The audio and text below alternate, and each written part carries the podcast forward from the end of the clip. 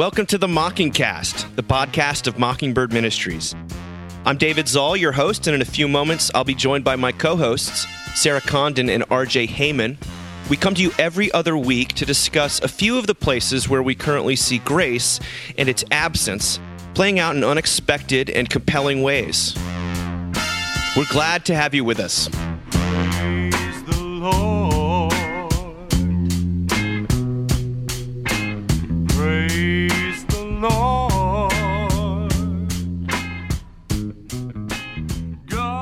So, did you guys survive October? How was, the, especially that last day of October? Um, tell me about it, Sarah. I saw incredible pictures, but Oh, why, why yeah. don't you enlighten us on what the Condon family uh, treated the world to? So we have a deep love of Bob's Burgers, uh, especially because it portrays a family that in their situation is a restaurant. In our situation, perhaps it is church, an institution that the whole family's all in on. They have really good days. They have some really hard days. So we watch Bob's Burgers with our kids like pretty regularly. I do want to say, uh, before season three is not kid friendly. It's one of these weird shows that shifted. So before you just turn on with your kids, just know that. Um, but we were the Bob's Burgers family for our trunk or treat at the church, which is like such an interesting event because so many people come to it or aren't a part of the church. I mean, there's hundreds and hundreds of children. So we did like, if you're familiar with the show, we did like a burger of the day because there's always a burger of the day, and ours was something to do with fruits of the spirit. Um, it was really sweet. It was like fruits of the spirit gummy burgers. I mean, That's my 11 year old came up with it. Like the kids were, well, fruit he was. burger? Come I on. know he was really excited. Our eight year old was like more reluctantly Louise, which, if you know the show, is like the best way to be Louise. So, Mm-hmm. um, she was a vampire teenager slash she would wear the Louise hat to appease us. So, which is like very on brand. Anyway, it was a really sweet Halloween. It was like I feel like we're in this just beautiful like middle of childhood where you know they they're pretty self-sufficient they still want to be yet. around us you know it's like it's really fun What about RJ? You you guys have had a history or a tradition Oh, of yeah. pretty amazing costumes. family We like to do family concept. We do this year. Marshall wanted to be a great white shark, so he was a great white shark, and we were trying to live into that. And so we were just we were Jaws. I was uh, I was Quint, the uh, the grizzled Massachusetts fisherman, and my wife was Jaws's uh, first victim.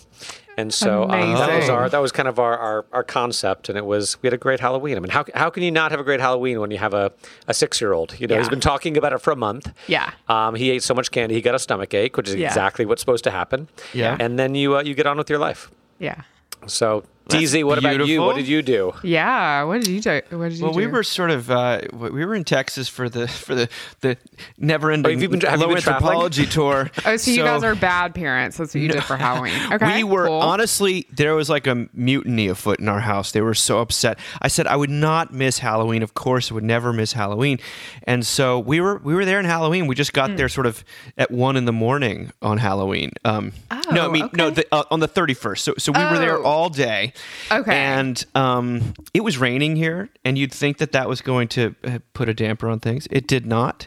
It Good. was. Uh, this was the first year though. Our twelve year old was like, "I gotta. I'm going to another neighborhood with some friends, and Mm-hmm.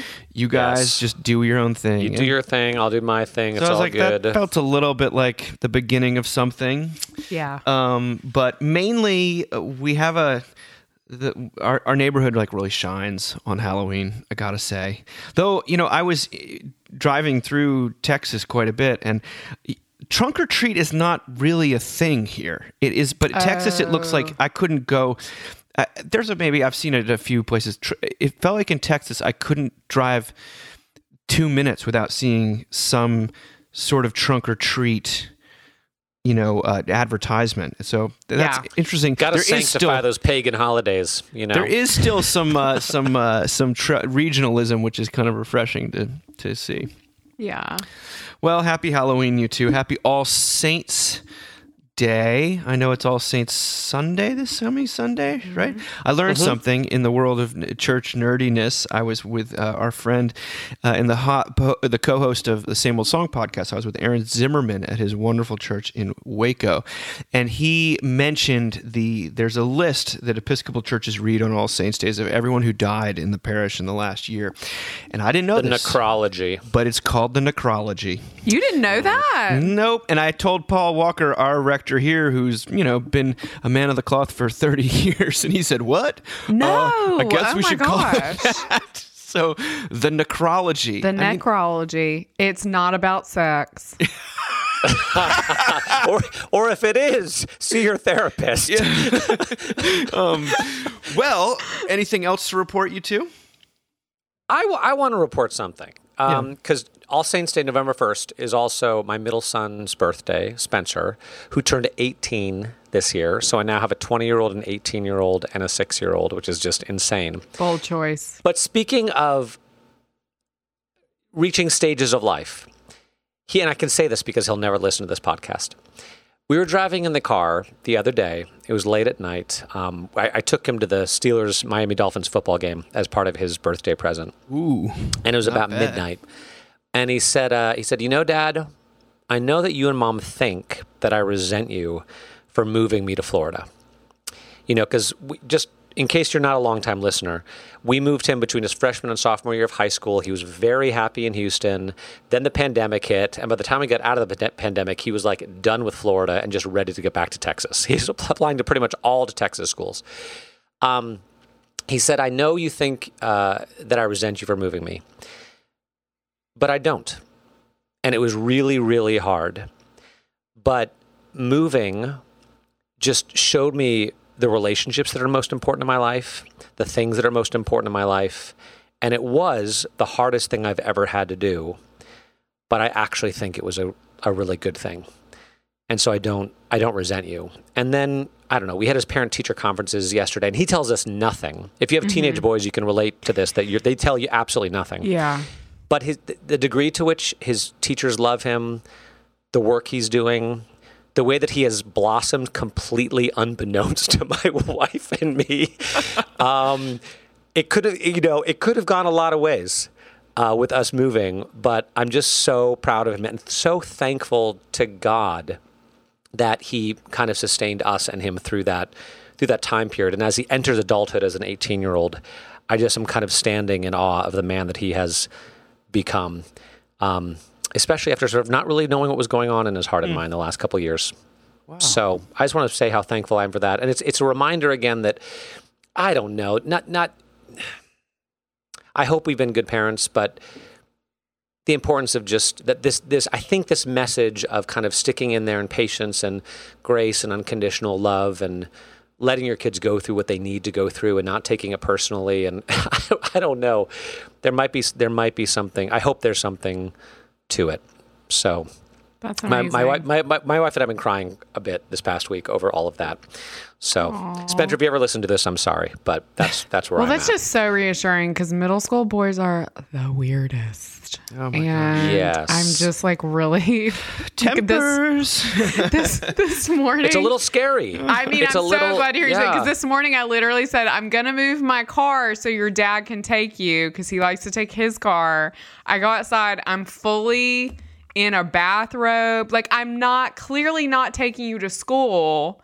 And our son walks out as the car is moving. Oh, yeah, and totally. hits the window. Yeah. And I'm like, what are you doing? So um, he's on a plane right now to hormone-induced Florida insanity. because RJ and Jamie are gonna raise him. Mm-hmm. Um, because I can't be his mom after that. So yeah. Oh my gosh, I just I concur. Our, uh, we Sarah and I have the f- good fortune or something to have boys that are exact same age, and Yeah.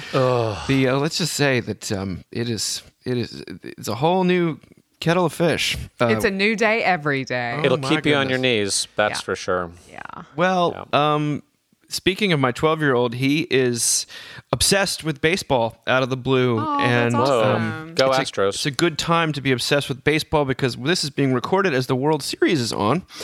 And so I'm going to read an article, but Sarah, don't glaze over. It's not really about baseball, but here we go. good. Are you aware there's a Houston team in the World Series, Sarah? Are, you, are you aware of that? My- You live the person there. I'm married to makes me deeply aware. Okay. okay. What what this is by Derek Thompson in the Atlantic. It says what Moneyball for everything has done to American culture. He writes this The return of the World Series this weekend offers an opportunity to engage in America's real national pastime, which is wondering loudly why people don't like baseball as much as they used to. Possible reasons abound after the steroid after the steroid scandals of the 2000s. The stars of my childhood got ceremonially berated for cheating by grumpy old dudes and blacklisted from the Hall of Fame. Kind of a bummer, to be honest. But on a deeper level, I think what happened is that baseball was colonized by math and got solved like an equation. The analytics revolution, which began the, with the movement known as Moneyball, led to a series of adjustments that were, let's say, catastrophically successful. Seeking strikeouts, managers increased the number of pitchers per game and pushed up the average velocity and spin rate per pitcher. Hitters responded by increasing the launch angles of their swings, raising the odds of a home run, but making strikeouts more likely as well. In other words, Smarties approached baseball like an equation, optimized for Y, solved for X, and proved in the process that a solved sport is a worst one. So there's like in baseball, basically in the last 10 years, there's a lot less hits and a lot more strikeouts. He goes on, though, to expand. He says that the quantitative revolution in culture is a living creature that consumes data and spits out uh, homogeneity. Take film. While the abundance of video content is fantastically diverse today, blockbuster movies look a lot like a solved equation. Now, I didn't know this. In 2019, the 10 biggest films by domestic box office included two Marvel sequels, two animated film sequels, a reboot of a 90s blockbuster, and a Batman spin-off. In 2022, the 10 biggest films by domestic box office included two Marvel sequels, one animated film sequel, a reboot of a 90s blockbuster, and a Batman spin-off. Blockbusters are kind of boring now. Not because Hollywood is stupid, because but because it got so smart. So Derek says cultural moneyballism in this light sacrifices exuberance for the sake of formulaic symmetry. It sacrifices diversity for the sake of familiarity. Its genius dulls the rough edges of entertainment. But it is definitely worth asking the question in a world that will only become more influenced by mathematical intelligence, can we ruin culture through our attempts to perfect it? Is he's he by the way he talks hmm. at length he says this is not the world's not ending this is not the Sure.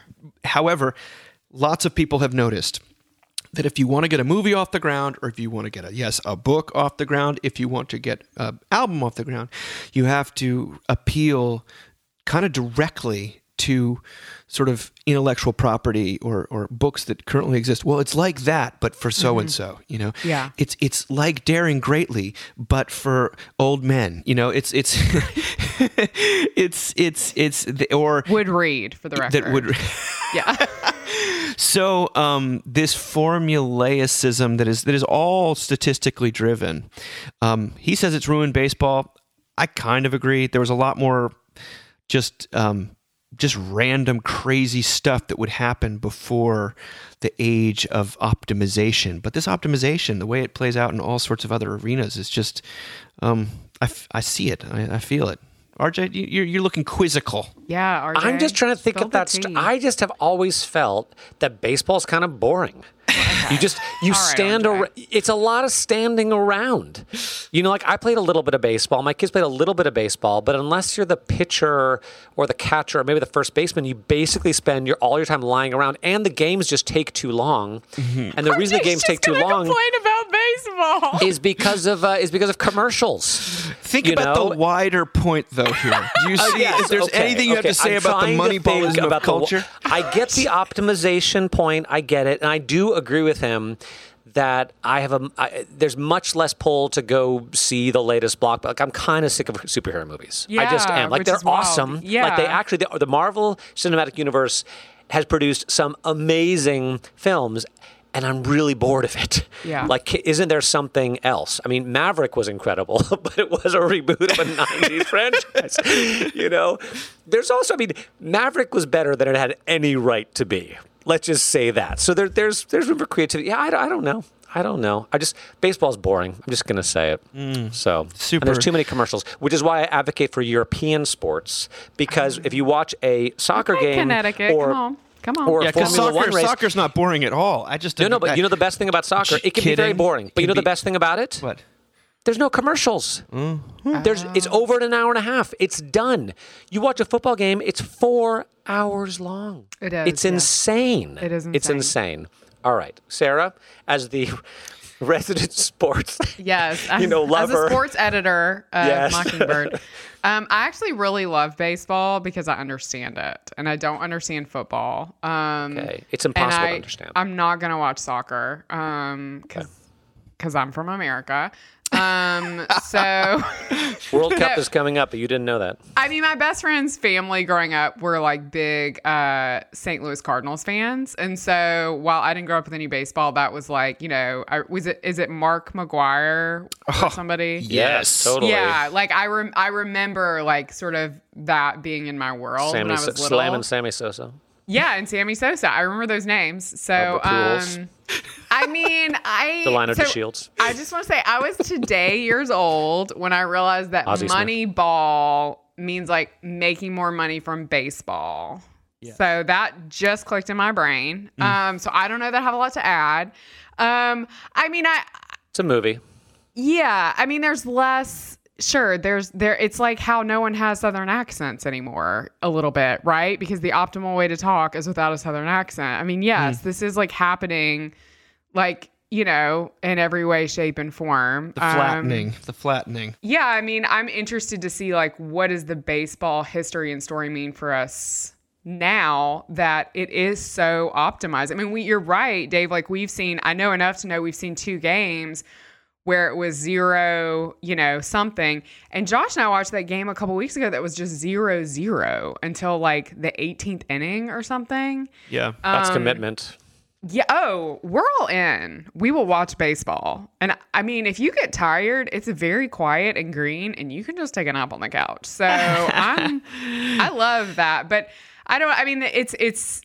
It makes me think about where this is headed, but then it's like, okay, well, where is this headed in a broader way? Like, what does it mean that everything gets flat? You know? Yeah, I was. Re- there's another article this week that said that, that the genre of film that is proven to be most durable in the sort of new media streaming box office kind of you know transition that's been so awkward for that's kind of a lot of people say it's just these huge blockbusters and then an independent film and small like rom-coms you know they're just done kind of or to the extent that they exist like there's a new rom-com coming out starring guess who George Clooney opposite Julia Roberts. And it's Oh, like those are the same people who were starring in our rom coms 25 years ago. And like, Yeah. that's a little strange that we haven't gotten a new, I guess like, you know, 500 Days of Summer was, was a, was a great sort of somewhat more modern. I mean, it's 15 years old now. The, I was um, like, that's an old movie, baby. yeah, I know. Um, but is h- horror horror movies tend to be less reliant on existing IP? Like Yeah. uh, you, you, th- yes, they're franchises, but for the most part, you can make a cheap horror movie and people will go see it. And um, it's just to, to me that's that's really interesting that that has proven somewhat immune to this flattening. Um, it's also dealing with like people are love horror right now because they they're surrounded by situations that are somewhat horrific and want to think about how would I react in such and such a thing. Horror's also never going to have like mass mass market appeal in the way that a rom because certain people just aren't going to go watch a slasher movie. Yeah. Right? Well, they they're they're they're it's the most profitable part of the movie business outside of the Marvel universe. That's fascinating. That and so that's to me is interesting and you know we've got some of our best writing on our website by the way is about horror and we, Oh. we have two horror experts in ian olson and blake collier and they just put up something called six spooky novels to read this halloween which is oh, cool. it's really really great it's not the usual suspects they always have like interesting takes on what you know because horror to me is a i find it generally soaked in christian imagery and religious Yeah, imagery there's a lot of sure. good and evil and um, uh, the stakes are high. You know, it's Yeah. So I, I get that some people don't like it, but when it comes to baseball, I love baseball. I don't watch baseball because for the exact reasons he talks about. But what I like about baseball is the sort of I like uh, when I was a kid, the Mets were the biggest thing in my life. I've got Mets figures on the, behind me that you guys can see actually if you were right here. Um, starting lineup. But I, I I just watched a Nolan Ryan documentary, and I just thought to myself, it, there's a couple different things about it. I think that the these characters, these old ball players, are all just like the most colorful guys, and and they're all like you saw Dave Winfield talking to George Brett, and they're just like cracking jokes. You watch stuff about old football players, and they're all uh, brain damaged. You know they can't I know. they I was can't just talk. say, yeah, they don't. Yeah, That is they true. haven't been traumatized physically. uh, the old golfers are all sort of drunk and the but it's like Yeah. the, the baseball players have these stories that are just Yeah. insane and they're woven in the fabric of America. Now I get and I get the fact that that's going to be less and less the case, but we will have lived through an era, I think, where the history of baseball, that Ken Burns stuff, does tell something larger, and it was a story for us all to get wrapped up into, and a kind of a redemptive story. You know, if you're if you're trying to weave a cultural narrative, like there are worse ways to do it than with baseball. But the flattening, I think, by the way, is a net loss. I thought that it was cool to be in Texas and see all these trunk or treats and things. Say, hey, we don't have that in Virginia. Uh, Yeah. regional difference is interesting. Uh, Yeah. I don't want to live in a monoculture, but well, all right. Uh, let's move on. Sports segment done. Sports segment done. you can relax. Really? Six Should we not for go on? one. Sarah, you will have nothing to say about this next one. This was also in the Atlantic by Michael Waters. It's called The Decline of Etiquette and the Rise of Boundaries. Dun, dun, dun, dun. Boundaries. Uh, big story here. For centuries, strict social norms dictated what people could talk politely about and consequently how much they knew one another, even those closest to them. Yet by the close of the 20th century, conversational taboos were falling away. Etiquette manuals had lost their cultural cachet. Sexuality was being more openly discussed, and books such as Prozac Nation that dealt frankly with mental illness were trailblazing a new, raw form of memoir. In 2022, the idea that we should carefully control what personal information we share and take in might seem outdated, even dystopian. Or maybe it doesn't. Today, a disconcerting question seems to be on many people's mind. Do we know too much about, about those around us? Advice columnists are fielding questions about how to protect against overshares, as well as what constitutes TMI in the first place. TikTokers are accusing their peers of divulging life details to the point of, quote, trauma dumping. As society wide norms have loosened, individuals have taken on the burden of navigating their own boundaries, and it isn't always easy. The result, it seems, is a new backlash against oversharing. More and more, people seem eager to reinstall some boundaries. Online, new privacy features such as Instagram's close friends restrict the reach of certain posts so that only a pre selected group will see them. Users no longer have to risk their aunt learning about their shroom trip. Uh, meanwhile, many workers are realizing that they don't want to bring, quote, their whole self to the office at all. We talked about that a few weeks ago. This desire for emotional distance is even trickling into intimate friendships. In 2019, a relationship coach tweeted that anyone should feel empowered to turn down friends who ask for support. She suggested the following response I'm so glad you reached out. I'm actually at capacity. I don't think I can hold appropriate space for you. End of quote. It became a meme and people clearly thought it was funny. Um, but he, he closes In an era of instant, abundant communication, how do you step back when you're feeling overwhelmed? If it feels like there isn't a clear answer, that's because we've left behind the era of strict, clear etiquette. We're entering a new one in which the rules are bespoke and the arbiters are each and every one of us. Reminds me of this uh, this uh, reductress article that said new Barbie showcases uh, doll whose whole thing is boundaries. Oh my gosh. I thought it was so good. was funny. You know, I think a, a lot about the way I was raised. I mean, I've talked about this before, but that we were like the blue dot and the we were the blue, just our house was the blue dot in the red state. It felt like a lot politically, and that my parents were really active politically, and somehow they managed to read the room, and their friends managed to read the room, and they were in deep and meaningful relationships with a lot of people that they didn't agree with politically Mm-hmm. And how we've just lost that you know? And because we all it's like we all have to like our only identity now is in our opinions.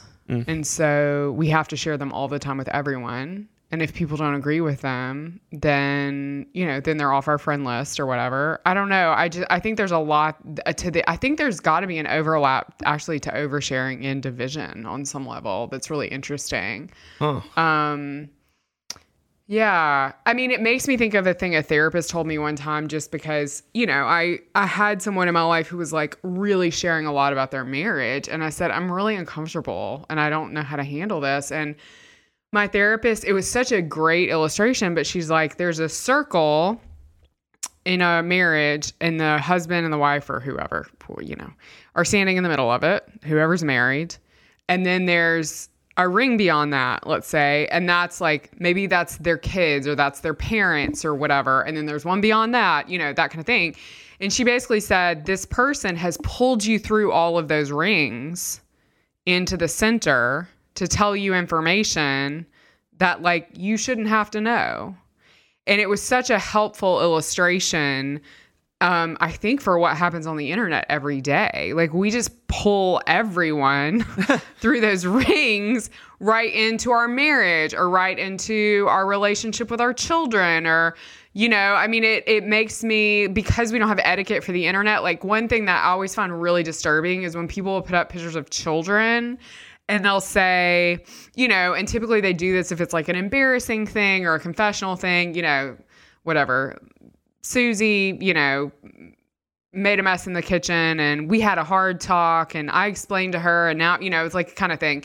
And then they'll write at the bottom of it, like, posted with Susie's permission. And it's like, girl, Susie's six. she does not know what it means to give you permission to post this stuff. And so there's just, there's no etiquette. There's no etiquette in our interpersonal relationships, but there's definitely, there is like, you know, opposite of etiquette on the internet. Um, and I'm someone who really sort of hates the word etiquette. You know, I wasn't raised with people. It's so funny. My parents, you know, I didn't do cotillion. I didn't do any of that stuff that was very typical of girls in Mississippi. And and yet there was like an un understood etiquette, I guess, that like I um that I miss. Interesting. Well, RJ, what what what's uh I don't feel like I hardly know anything about anybody.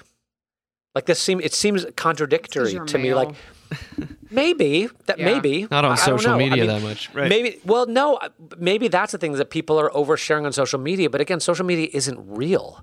And like, does anyone share anything with anyone in their actual lives? Like, how, where's the boundary between like etiquette and loneliness? Like maybe the reason people are broadcasting everything on social media is because they're so darn lonely and they don't have anyone who knows them or anyone who listens to them or any close friends or any intimacy with anybody. So they have to go on social media and kind of vomit it out. But I'm always, I'm consistently surprised when I get to know people how little I know about them. And then I find something out and uh, I'm like, "Oh, that's that's interesting." Um, well, I don't know if people are. Oh, I think there's like a very yeah, a clear etiquette about what it is appropriate to share. I do think that people are are well aware of like that's I, I, at least if you're trying to gain gain approval or uh, likes, you you share enough stuff to feel Oh, like you've shared without Yeah. actually sharing anything that painful. I mean, how many times are we actually surprised by like someone makes an announcement about a divorce on social media and like, well, I had no idea, you know, but they they've been so open and vulnerable about so many things, quote unquote vulnerable, but you don't actually know what's really Yes. going on. So I think that and I think the loneliness is correlated to that. It's it's well, I think Helena Dea Bala talked about um, who wrote Craigslist Confessional, who's speaking for us in New York this year. She said it's not, people are sharing a lot, but they're not. They're sharing the wrong sorts of things.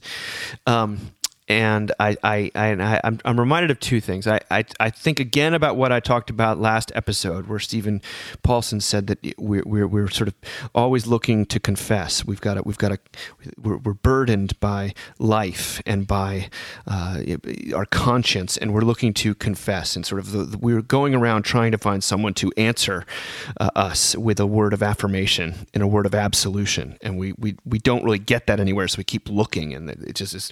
That's what it often feels like to be alive today. is just um, uh, a, confession uh, in- in need of an of an absolution. Um, but I think an, I do notice the increase in talk about boundaries in a way that.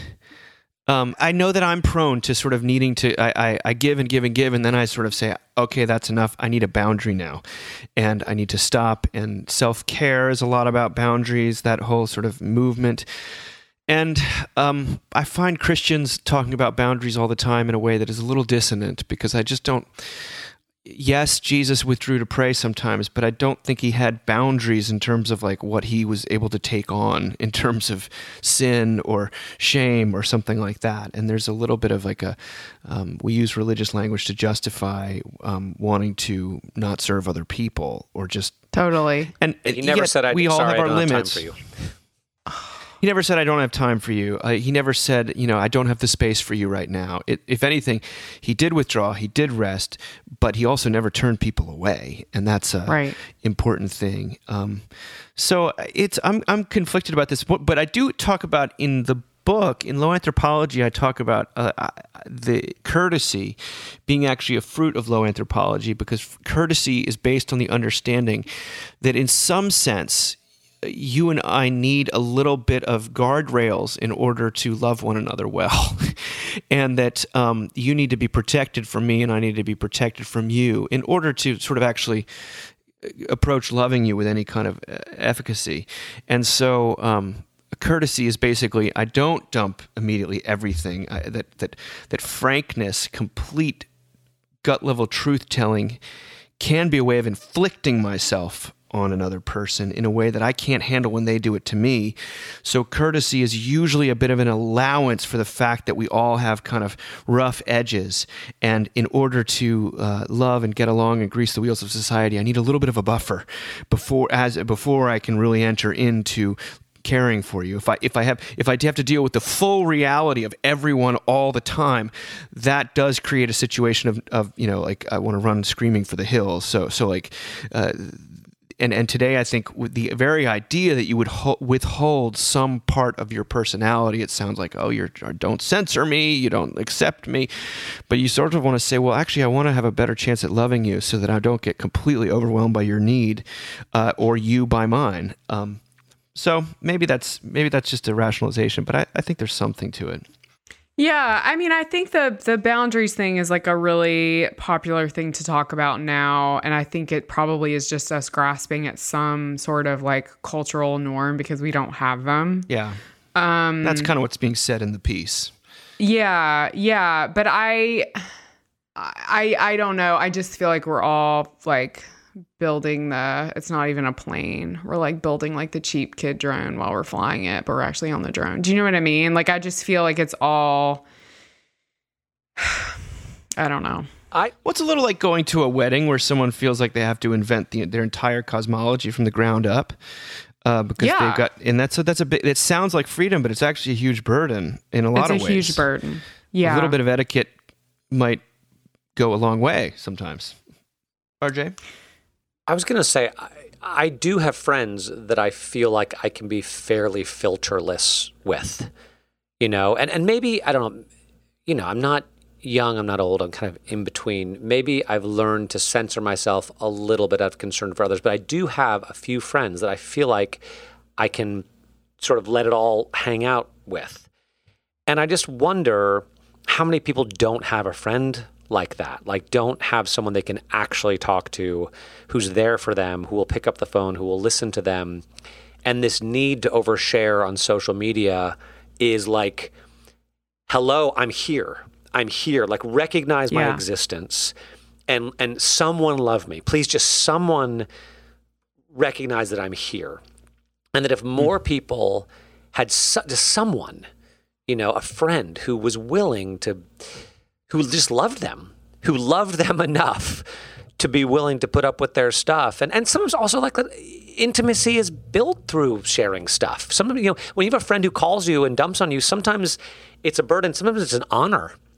Sometimes it's like, wow, you love me enough to actually tell me what's going what's going on. And to me that's the that's the sadness is uh I don't maybe it's an etiquette thing, but I just I feel like it's a loneliness thing. I feel like it's a desperation thing, the oversharing. Yeah, maybe. I don't know. I feel like this conversation's really gendered. Okay. Really? I do. Yeah. I mean, I love what you're saying, RJ, and I hope everybody has that. And I mean, related, not related. I just read today a statistic that the number of men under the age of 30 who've never had sex has tripled recently. So, like, but again, I feel like this is a little bit of a gendered conversation. Um, I feel like men lack a lot of intimacy in their relationships, and I kind of sometimes feel like women have too much. So, Well, it's, it's certainly know. reductress is always talk, talks about sort of, uh, you know, satirical new, news feminized, and it's it's it's it- it's a, the the female friend who's always talking about boundaries is like a, a thing. It's an archetype right now. oh, uh, totally. among among women. My my wife is always telling me, "Is like, well, I just you know, so and so decided they need boundaries this week, and then next week they won't, and we'll see what we'll see what happens." It's this, Yeah. or they feel like they're you know, there's that Amy Schumer skit where like everyone is sort of trying to up each other in terms of self deprecation. Well, I'm just the worst person that's ever lived, and like not only do my kids you know haven't eaten in a week, like they're the worst. you know, one Yeah. one of them just cut off his right arm. You know, and Yeah, yeah, yeah. uh, there's a little Race to the bottom. there's a sense of which like boundaries um in in that situation she she always feels like uh boundaries is a way of sort of not allowing yourself to be completely run over in a in a in a way that I think some women have been told that's that's okay, you know, and I I, I Mm-hmm. don't think it is okay. But I also know that like I don't want boundaries from God. I don't want I don't want boundaries. I don't It is hilarious when people are like, and Jesus stepped away because he needed a nap and a firm boundary. And I'm like, is that what happened? It's like when You people know? say, "Well, gee, I was." We were at this Tyler conference this week, and Tish Warren was asked about people using their prophetic voice, and she said, "Like, she gets a little wary of people talking about Jesus turning over the tables." She's like, Yeah. "That happened. It it did happen. But One it happened time. once, and It happened and, once. and he got Yeah. killed a week later. So Yeah. like, and and she So said, you do the math. be very Yeah. careful about using that as a justification for anything. Uh, He had some he had some skin in the game, shall we say? Yeah. Yeah. So Sarah, I Yeah. mean, I- I- can you say more clearly what you're trying to say, or are you scared of the hate mail you're going to receive, or do you do you just feel like there's more of a tendency among I hate to say women to just share and share and share and share in a way that in a way Yes, that is, is, absolutely. is, And I is think insensitive that's- and, that's- and uh, I don't know burdensome to others. I mean, I think that is in some ways like, oh, please don't send me an email. I, kn- I think Davis, that is in some Davis ways biological. nails on you. Dave is He's biting his fingernails so much right now. He's like, oh What is she going to say? Do I forward these emails or do I not? Um, Say, don't say what Um, you think. I I feel I mean like right like okay so like historically we're we're in the village we're at the you know we're we're at our little houses we're cooking we're cleaning we're gossiping right we're sharing we're doing these things and I think that is like very much a part of like female community. Like it's like when we're in a all in a public bathroom together and somebody needs help with their hair or a tampon, we all like are like, "Hey, we're here. Let us help you." Like that is something that's like very normal in female culture and really beautiful. Like I like that's one of my favorite parts of being a lady, honestly. And also, like that meets social media and this ravenous desire to get followers and to get people to pay attention to you and to probably, yes, RJ, yes. I mean, women are lonely too, to meet your loneliness.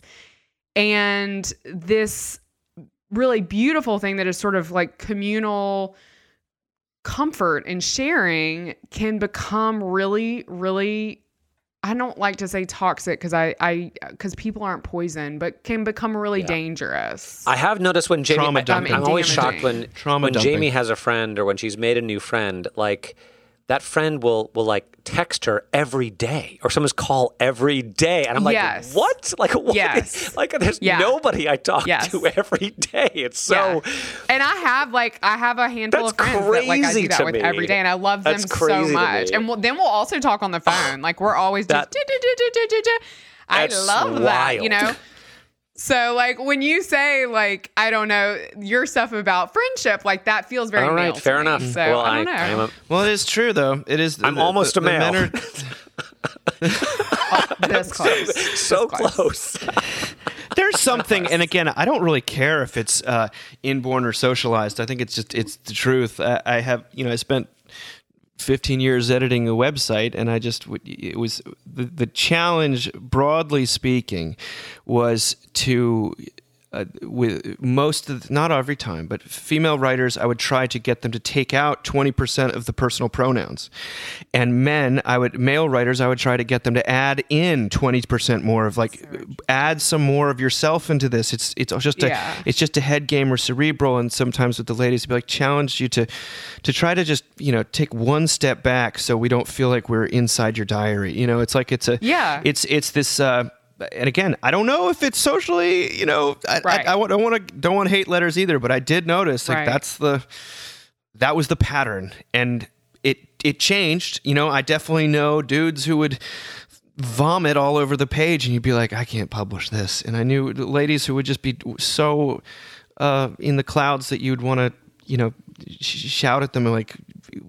We're down here, you know. It's, but it uh, it was something. But eighty percent of the time, 80%. it was pretty predictable as to what. You, yeah, I mean, I think that's. Yeah. You know, I think that's true. So well, let's talk. Let's send your hate letters to RJ. send your hate letter to RJ. He's almost a man. Um, Just That's gonna be the title of this episode.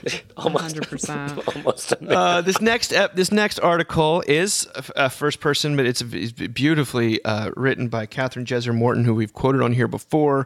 Part of her newsletter for the Cut. It's called "Say Hi to Your Ghosts for Me," and it's about the phenomenon known as being an adult orphan. Um, uh, I first heard the term adult orphan used by the author Samantha Irby, whose parents died when she was a teenager. That feels like a legitimate kind of orphanhood where you wonder how a person made it all by themselves. My orphanhood, her parents are both dead, feels fake and embarrassing. Can a 40 year old really call themselves an orphan? There really isn't anything in life more precedented than parents dying, is there? The very idea of adult orphanhood is stolen valor. Children are orphans. It feels a bit like grasping for something on which to hang your hat in the absence of any character that you've earned yourself. Not only do we live in a spiritual vacuum that precludes any real philosophical entanglement with mora- mortality, but when we, Whoa, just that sentence. but when we do confront death, we make it into a special badge of identity, like a bumper sticker. Adult orphan on board. Buying it. But then again, I feel like a piece of space trash since my mother died. Errant and signalless. I'm an only child in an adult's body, and having no living parents causes severe vertigo sometimes. There's no one to dutifully call when I've gotten home safe from a trip. One way, she goes on to talk about the way that the, the, the go-to response we talk about death on social media is usually surprise, even though nothing is more surprising than death. Um, but she said another way grief is processed on social media is with the increasingly popular reminder that quote grief is not linear. I see it everywhere, resonating like a desperate plea. Please, people, stop thinking of grief as linear. We are in constant need of this reminder because linear thinking plays a big part in how we conceive of our lives. Our careers progress, our children grow, we chart our goals and accomplishments at leisure and work. We tick items off our bucket lists. We compare our progress to where we were this time last year. None of this takes death's inevitability into account. And when death comes, we are unprepared for its elliptical influence on our lives. The death of a parent makes you a child again, but also an elder, and you keep going back and forth between those two states, possibly until you yourself die. Grief sends us off a cliff, pumping our legs into thin air like the roadrunner. Grief is not linear, and neither is love, nor joy, nor work, but we've managed to wrestle everyday survival into a series of units and badges, so now we experience our lives that way. There is comedy at the core of grief. Losing my parents was like having the house lights come up on a play that I had thought was real life. So good. Suddenly, I became aware of a whole crew of people, technicians, stage managers, who'd been putting on the whole thing. I had taken it all for granted and assumed it would just keep on going all around me. There's nothing, nothing left to do but laugh sometimes. She closes by saying, Families are infuriating, and one of the things about not having much of one left is that they exist only in your head, which for some people might seem ideal. While our parents are alive, they are doing things that we have no choice but to react to. Sometimes they're making demands on us that we resent. Sometimes they're letting us down by not really knowing us.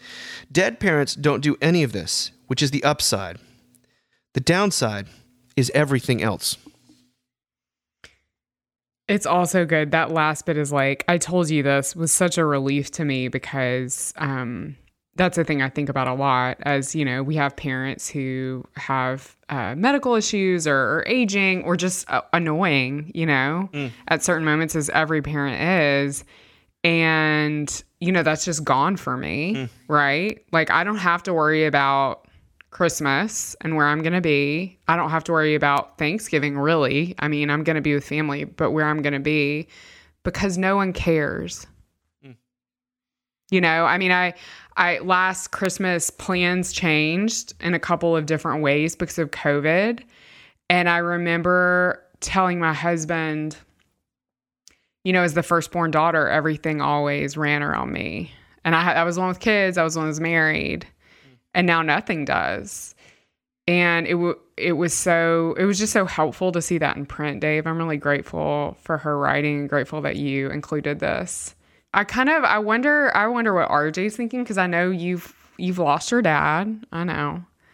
Um you know, because the other thing I do want to say about that is like also there is there's weird relief there, which I just usually just say in the guises of therapy, but there's there's deep pain. I want them back more than anything else. And also I'm not gonna go through Alzheimer's with my mom. I'm not gonna go, you know what I mean? Like that's real, right? And so it's a really, you know, it's it's hard. It's all very hard. Um Yeah. RJ, what what are you going to say? We're here. I don't ever think about care. my dad. wow. Okay, that's honest. I honest. just don't. And like Yeah. this whole idea that he was Yeah. somehow, I mean, I know he loved me. I, I know he was proud of me. But this idea that he's like behind the scenes, like working things together, for, like, no, no, no. Mm. Yeah. I was Yeah. on my own, you know, and he Yeah. communicated that in lots of different ways. I might, I, you know, I love my mother. Um, I'm, Mm-hmm. I'm also, I'm a guy. I'm just gonna say, I'm a man. so, so, Yeah, uh, sure. So, Yeah, so yeah. maybe there's something Yes. having to do with my barely malehood that has to do with how I feel about my about my parents. But I just don't know what I don't know what to say. I um yeah, I didn't grieve his passing, and I, maybe I will someday, and I haven't. Um, I feel like I try hard in some ways to not be the father that he was to my children in terms of how I provide for them and what I communicate to them. And I also recognize that in some ways I I'm as ambitious as he was. I'm as people pleasing as he is. Um, I've ended up moving my kids almost as much as he moved me, even though I sort of swore I never would. You know, that Right. all the qualities that made it difficult for him to be my father, I, as a business person, he was a businessman, I've imported probably into my ministry. You know, Sure. so I wrestle with Yeah. that. Like I, I, so much of me is Yeah. him. Um, but yeah, I, I hardly ever think about him. Like my mom texted me and my brothers, and they were divorced, and she, my mom's amazing. On his birthday, just been like, Yeah, just been like, your, you know, your your father would have been X number of years today, and I was like, that would have never in a million years occurred to me if you did not text me that. You know, so I'm just going to be honest. Like, Yeah. and No, I think that's so. I mean, you know, I um, My I eldest son, my really oldest son wept at his funeral. You know, and I think in some ways he maybe had a closer, like they experienced more of his love and favor than I did, which is healing. Yeah. you know, um, I'm grateful for that. Yeah. uh, yeah. And we we're given the gift in being people who lost parents at this age. We are given the gift of of actually understanding their legacy for our children. And so, you know, when there are hard things that come up for me about my childhood, because I had a complicated childhood, like everyone has a complicated childhood, um, I really hesitate to overshare any of those things with my children because at this point, like their legacy is their legacy, and I want it to be uh, really positive um, and and loving for our kids. But yeah, I mean, we're very like I as I'm sitting here, there's like ashes, a cactus, several candles, a Dia de los Muertos skeleton, and flowers because there's an ofrenda in my house because it's All Saints. It's you know thin places, all these things, right?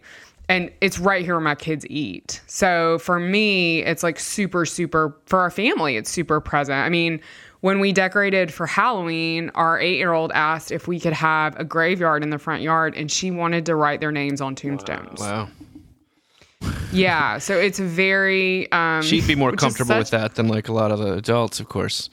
I know. And it's also just like how to make the rectory look weirder, you know? So. Sorry, that's like- really true, though. I mean, everyone I be like, "This is I, gone beyond." We can't. you know. Everyone's mad about our landscaping, Annie. We can't make it work. You know what I mean? So, um, I did. I found a blow up with headstones, and that made her really happy. Uh, but yeah, I mean, I I took a lot of comfort in this article, but I, you know, RJ, everyone, you know, not everyone would. Well, what I, what I love about this article is this: the, when she says there's an insistence that grief is not linear, and it's not. And she, Yeah. by the way, affirms that. She's like, it's not linear. It is not Yeah. linear. It is elliptical. It is cyclical. There is no this, you know, and I guess it's part of a misunderstanding of a Kubler Ross about the five stages being a hierarchy. She's more trying to. We've talked about this before. It's more trying to name different phases people find themselves into, perhaps cyclically. I don't know, but I think that she blames capitalism, you know, in this kind of uh, signally type way for being the, the reason why we think of stuff, everything in terms linearly, in terms of progress, that ladders. Uh, but those, by the way, uh, predate capitalism. I think like tr- some, it, it- while while it's perhaps exacerbated by the way we think of everything being a growth mindset, and you know, uh, I get from here to there, X to Z, and and and then you have something like grief or love, which simply does not operate according to a, a ladder uh, growth linear mindset. And she's basically saying all the, the like basically the most important things in life do not operate that way. And as a christian i think that that's 100% true. I think that the deeper truth about life is that we're not just r- people getting better and growing incrementally every year. That's that's a fiction. That is totally a fiction. And that's one of the um, when I go around uh, talking about low anthropology, part of this is about like that's part of the lie that gets told in the American church is that you become a Christian, then you're becoming a better Christian every day in every way, and then when you get to be you've been in the church for 25 years and yet you still have you maybe you did experience some kind of victory over something but then it kind of boomerangs back on you like people see like oh well it was all a lie or you could say well maybe these things are cyclical and that they we don't operate according to some mappable trajectory of growth that things are much more the whole life of the believer is one of confession and absolution and sanctification is much more a sense of like kind of getting used to your justification rather than climbing a ladder And maybe your brokenness is a gift, you know, that intended for Yeah. compassion towards other people. But anyway, So I, th- I think she's hit on. Uh, she's it's a deeply true thing that death and grief reveal, but you don't have to be in the grieving process to know that that's true. That the nature of life is sort of death and resurrection, and um, and things don't always progress in a manageable, gameable, moneyballable way you know? But i need to get from here to there and i need i'm a person in grief who needs to be a person who's not in grief anymore. And like you know i think grief given as she keeps saying like there's nothing more precedented and less surprising than the fact that your parents will die um, if that's true then that's the normal state of things. And the aberrant the non-abnormal way of things is this idea that we all live happily ever after and no one ever dies. Like that's the fiction that we sort of are punctured and brought into a, a, a you know something approaching wisdom or depth or maybe just this, the actual reality. So I appre- I appreciate that about as someone who's not in active grief. And RJ, uh, you know, when my dad dies, I'm going to be I know. Of course you mess. will. And uh, and So's RJ, And you're by go- the you're going to hear all about it. So and Sarah, you too. So just get ready. It's a long way off. I mean, I don't know. I also it's important that we acknowledge because we did uh, we acknowledged when Luke Bird died, Chad Bird's son, and his uh, Chad's father died um, in the past few days of a massive heart attack, and you know Chad's a part of our community, and um, and for us at Mockingbird, that's more than just like you know a brand. Like we really love and care about each other and pray for each other. And um and we have a firm understanding that comes from this theology that has been you know salvific for me that suffering is the only way.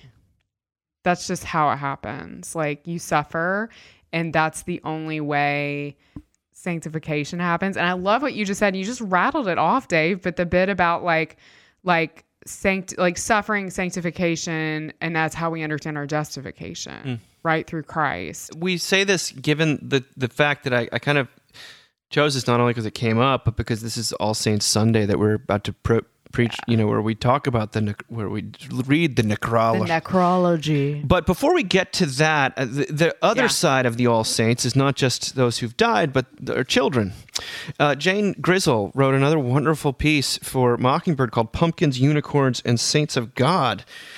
And um, she talks about going to Sunday school as a kid and hearing a lot about guarding your heart from sin, and that that um, she was very sensitive and said that her, her mind was hyper vigilant and latched on to um, the the the those sorts of warnings or brimstone, uh, basically the law, um, much more than she did the gospel. But she she she says this. She says the lessons of guarding ourselves against sin meant my mind was filled with anxiety about how evil I was, with little consolation of grace.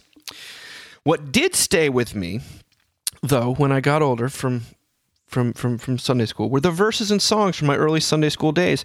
God is so good, God is so good, God is so good, he's so good to me. Cast your cares upon him for he cares for you. Jesus loves me, this I know. I cannot throw the basket of harm done by Sunday school. Sorry. I cannot throw out the basket of harm done by Sunday school, lest I also throw out that flannel baby. All the good gospel truths I learned there too. Then she shifts to saying, As a parent, I am more cautious than my peers when it comes to church and Sunday school. I certainly stay away from any who claim to convert my children and definitely avoid any who teach them about the end times. While I am grateful for the good messages I heard, I am even wary of churches that try to teach responsibility, patience, or justice. I remember the weight of those lessons, and I am hesitant to sign my children up for a similar dissonant theology. Then she talks about, you know, what it's like to be in children's ministry because she's involved in this through Storymaker. She says the, the statistics around pastor burnout are dismal. Children's pastors are not immune to the fatigue. Barna just released a study that 56% of children's ministry leaders agree that children's ministry is often forgotten by they, their church. Yet, if we truly welcome the newly baptized into the church, as my church congregation promised last week to do for a baby, then we have to take their attendance and attention as seriously as we do adults. Not because it will ensure they continue in their faith, or because this is the age when their values are formed, but because they are fully integrated members of the body of Christ, and as such need to hear the gospel just as much as we adults do. Children first experience the feeling of shame before or around the age of two. Guilt is more complex because it has to do with empathy and understanding others, but most children experience the feeling of guilt before or around age six. The gospel, the good news of God's mercy and love for his children, speaks to emotions and experiences our kids are already having. Jesus said, Let the little children come to me. Not teach the children to obey me and then they can come, or give them lessons about the right moral way to live and then they can come. No, Jesus welcomed children as readily, or maybe more readily, than he welcomed adults. As a mother, I can think of nothing better to teach my children. The gospel delivers a refreshing word to parents and children's ministries. You cannot control or program your children. Moralization of the message may work for a while until it doesn't. What will remain is the truth of the gospel, the words of comfort, the songs of love, and the promises of God's mercy and grace. What do you think about that? I, so good I think it's it's it's beautiful. It's very interesting to me that um, to see children as fully formed and in need of hearing that God loves them. Uh, developmentally, I, I wonder about the. I just she, what she says is so interesting about children feeling guilt by the age of six, and I'm, I'm sure there's no hard and fast rule about that, but it certainly we think that Sunday school is for moral formation. Um, and I don't know. I, I think Jane is very, you know, very wise to say that ex, kids need love and assurance just like adults do. Um, I don't know. Also, like school is chocked full of moral formation. School is Do you know what I mean? Like these there seems to be this anxiety, yeah. and it's like, oh no, they're getting plenty of it. Like I saw a video the other day that was for Samson and Delilah, and it was like the like the takeaways. They like tell the story. It's like this video series on YouTube. They tell the story. It's these two guys with fun voices, and there's a cartoon, and they say, so the takeaway here is. Samson made friends with bad people, and you should be careful who your friends are. And I was like, what? the F word? like, I just like, I mean, it was so, um, I was watching it actually with our our sixth grader, and he leaned over to me as soon as they, they said that. He's like, "I bet you don't like this." he hmm. Because, like- Wow. Yeah, because he knows, like, because he hears the gospel at home. He hears the gospel. I mean, we use story makers, of the like, he hears it, right? So he knows, right, that like the driving point of that story is not about Samson. It's about God and God's faithfulness to Samson, even though when the thing happened to Samson's hair that wasn't supposed to happen, you know, like Yeah. that wasn't supposed to happen. God was still faithful. God still rescued. Like that's the whole story. Um, and also like it pains it literally physically pains me to hear that stuff in children's curriculum because some kids walk in and they feel like the bad kid. You know, It's it's like it's very interesting to me is like talking about I get this I've gotten this question a lot on the road about low anthropology and little kids and like do we need to tell kids that they that they're uh, needy and broken and in need of mercy? And Jane is certainly talking about a God who is full of grace and mercy um, and yet when these you get these lessons that are all about protecting you from sin and and and and Bad people. and you were you were all the protecting you from the evil inside you without um the even louder voice of God loves you and you can run to him in the middle of this. Uh, but I, I also think, like I always say, like I quote Anne Lamott and her words about how we're all broken, clingy, needy, and scared, and don't compare your insides to other people's outsides. And I always watch the adults are like, "Yes, that's so great." But I, then I say, "Well, if my but if my fourth grader came home and said, "Hey, Dad, guess what I learned at school today?" I'm broken, clingy, scared, and needy. I'd be like, "What? No, you're great. I love you." You know, there is Yeah. a slight stage of life component to it that Yeah, for I sure. do. Sarah, you've always told me that like um, your parents brought you to church because they wanted there to. How do you say it? They want you wanted. they wanted me to have something to Fall fall back on. on. when life hard. And I think that you give something kids something to fall back on when you give them Yeah. not a place of fear, but a place of assurance and and and grace, and and mercy, and and God is the you know, Jesus loves me. This I know. I don't know. RJ, Yeah. what do you tell your children's ministers? How do you deal with this? What do you, you you've you've got a I, there were a ton of kids when I was at your church. Uh, You must be doing feel like something either Sunday terribly wrong for or children, what, right. um, exists to give parents a little bit of a break to worship and think about their lives and maybe reconnect to God and each other. Like just taking, you know, we, we, yeah, giving the parents a little bit of quiet, focused spiritual worship time is huge. And then for kids, I think it should mainly um, be fun, be a lot like a little bit of program and a lot of fun. The first thing I tell my children minister, Yeah. minister to do as soon as you get the kids out, the first thing they're doing is they're going to play at the playground. They're getting something sugary to eat and they're going straight to the playground to run around for about 15 minutes. and if they don't want to run around, then there's some little craft or art project they can do instead of run around. But before you do any teaching at all, it's running around. And then it's a little bit of singing for kids that like to do that. Then it's a little bit of teaching, and then it's more fun and it's back into into church. I think that's that's mainly what it is. And, and what you're trying to do is just communicate God's love through word, but most importantly through action and through them feeling like they like you love them and they are loved independent of anything that they do or don't do. I will say though, I, I gotta say, there's in parenting, um, there's you know there's a place for guilt because kids mess up just like parents do but there is a place for repentance in humanity you know like like i think uh yeah and you're his parent. You're not. You're not God. You no, know, I'm not, God. I'm not Jesus. God. Like, That's right. And there's a place that you know if you're going to to be. I, I, we say to him was like, "Hey, dude, we love you, but we want you to have friends and to like for people. And, and if you you're going to have a t- people are not going to be around you if you are acting like that, and if you hit things every time you get angry, and if you You- you know we're we're we love you, so we need to like anyway. I th- I think clearly parenting versus you know catechesis or whatever is, is, is, is not always the same right. thing.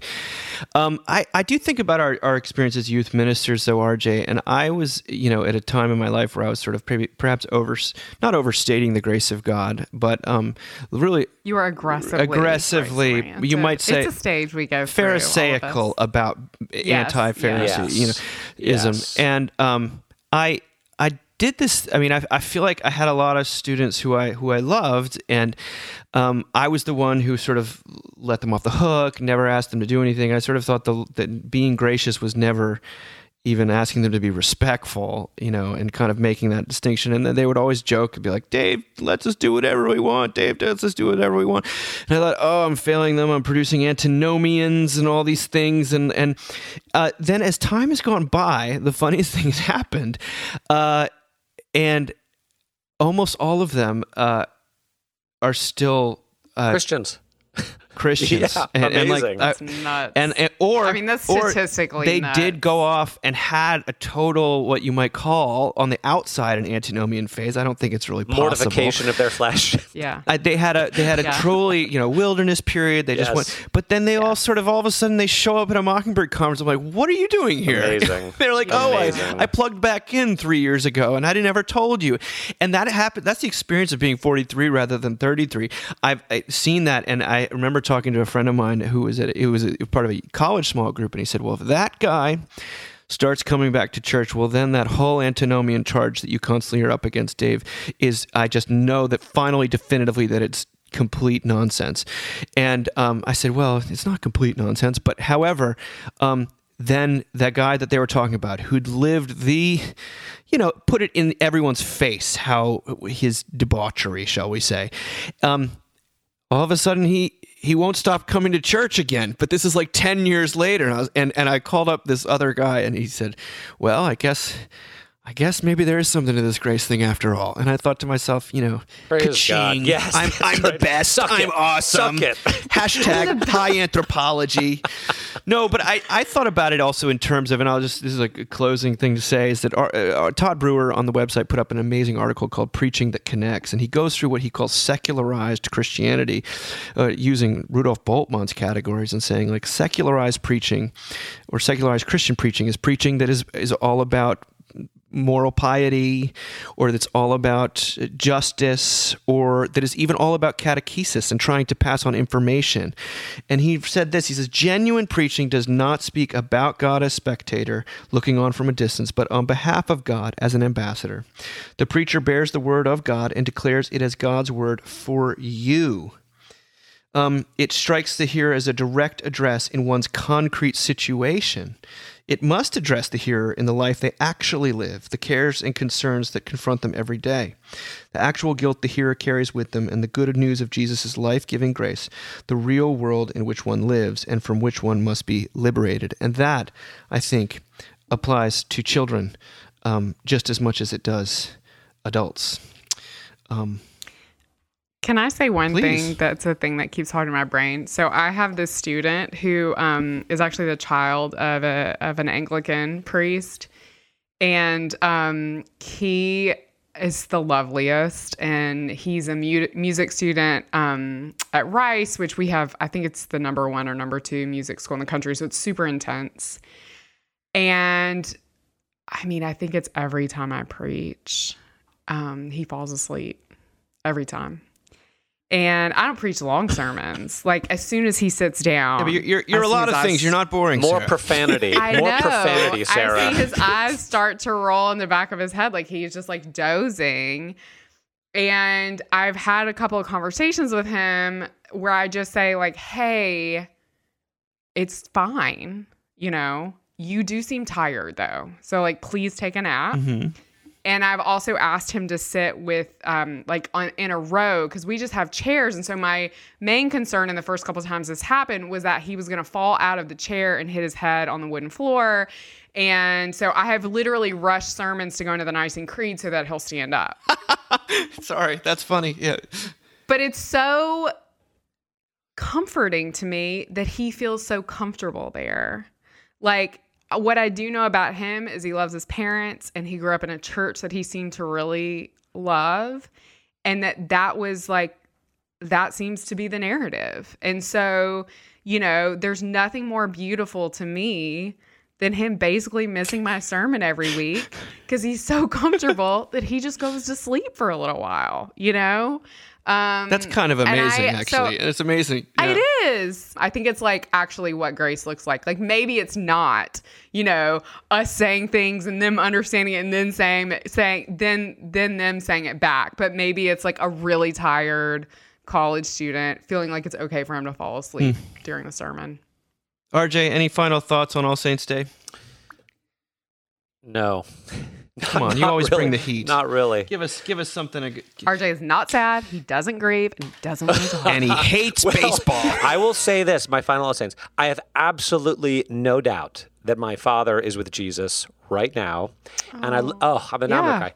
I do look forward to seeing him again and then maybe the two of us will be able to express our love for each other there in a way we couldn't hear. Mm, So there you go. That's my thought for All Saints Day. yeah, Thank you. Good. Thank you. Well, happy All Saints, I guess. I guess. Happy All Saints. Sarah, I hope everyone stays awake, though. N- n- nonetheless, I still You know, I I don't got rules, you so. praise God. All right, you guys. All right, At least it's better, better, better falling asleep there than watching baseball, right? Oh There, my God. okay. Bring it full circle. All right, you, love you guys. Bye. Bye. Bye.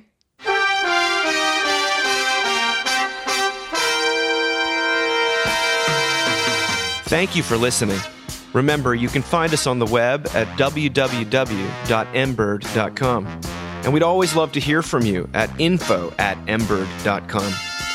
Audio production for the Mockingcast is provided by TJ Hester. And if you like what you've heard, please drop over to iTunes and leave us a rating or review. Until next time. Praise the Lord.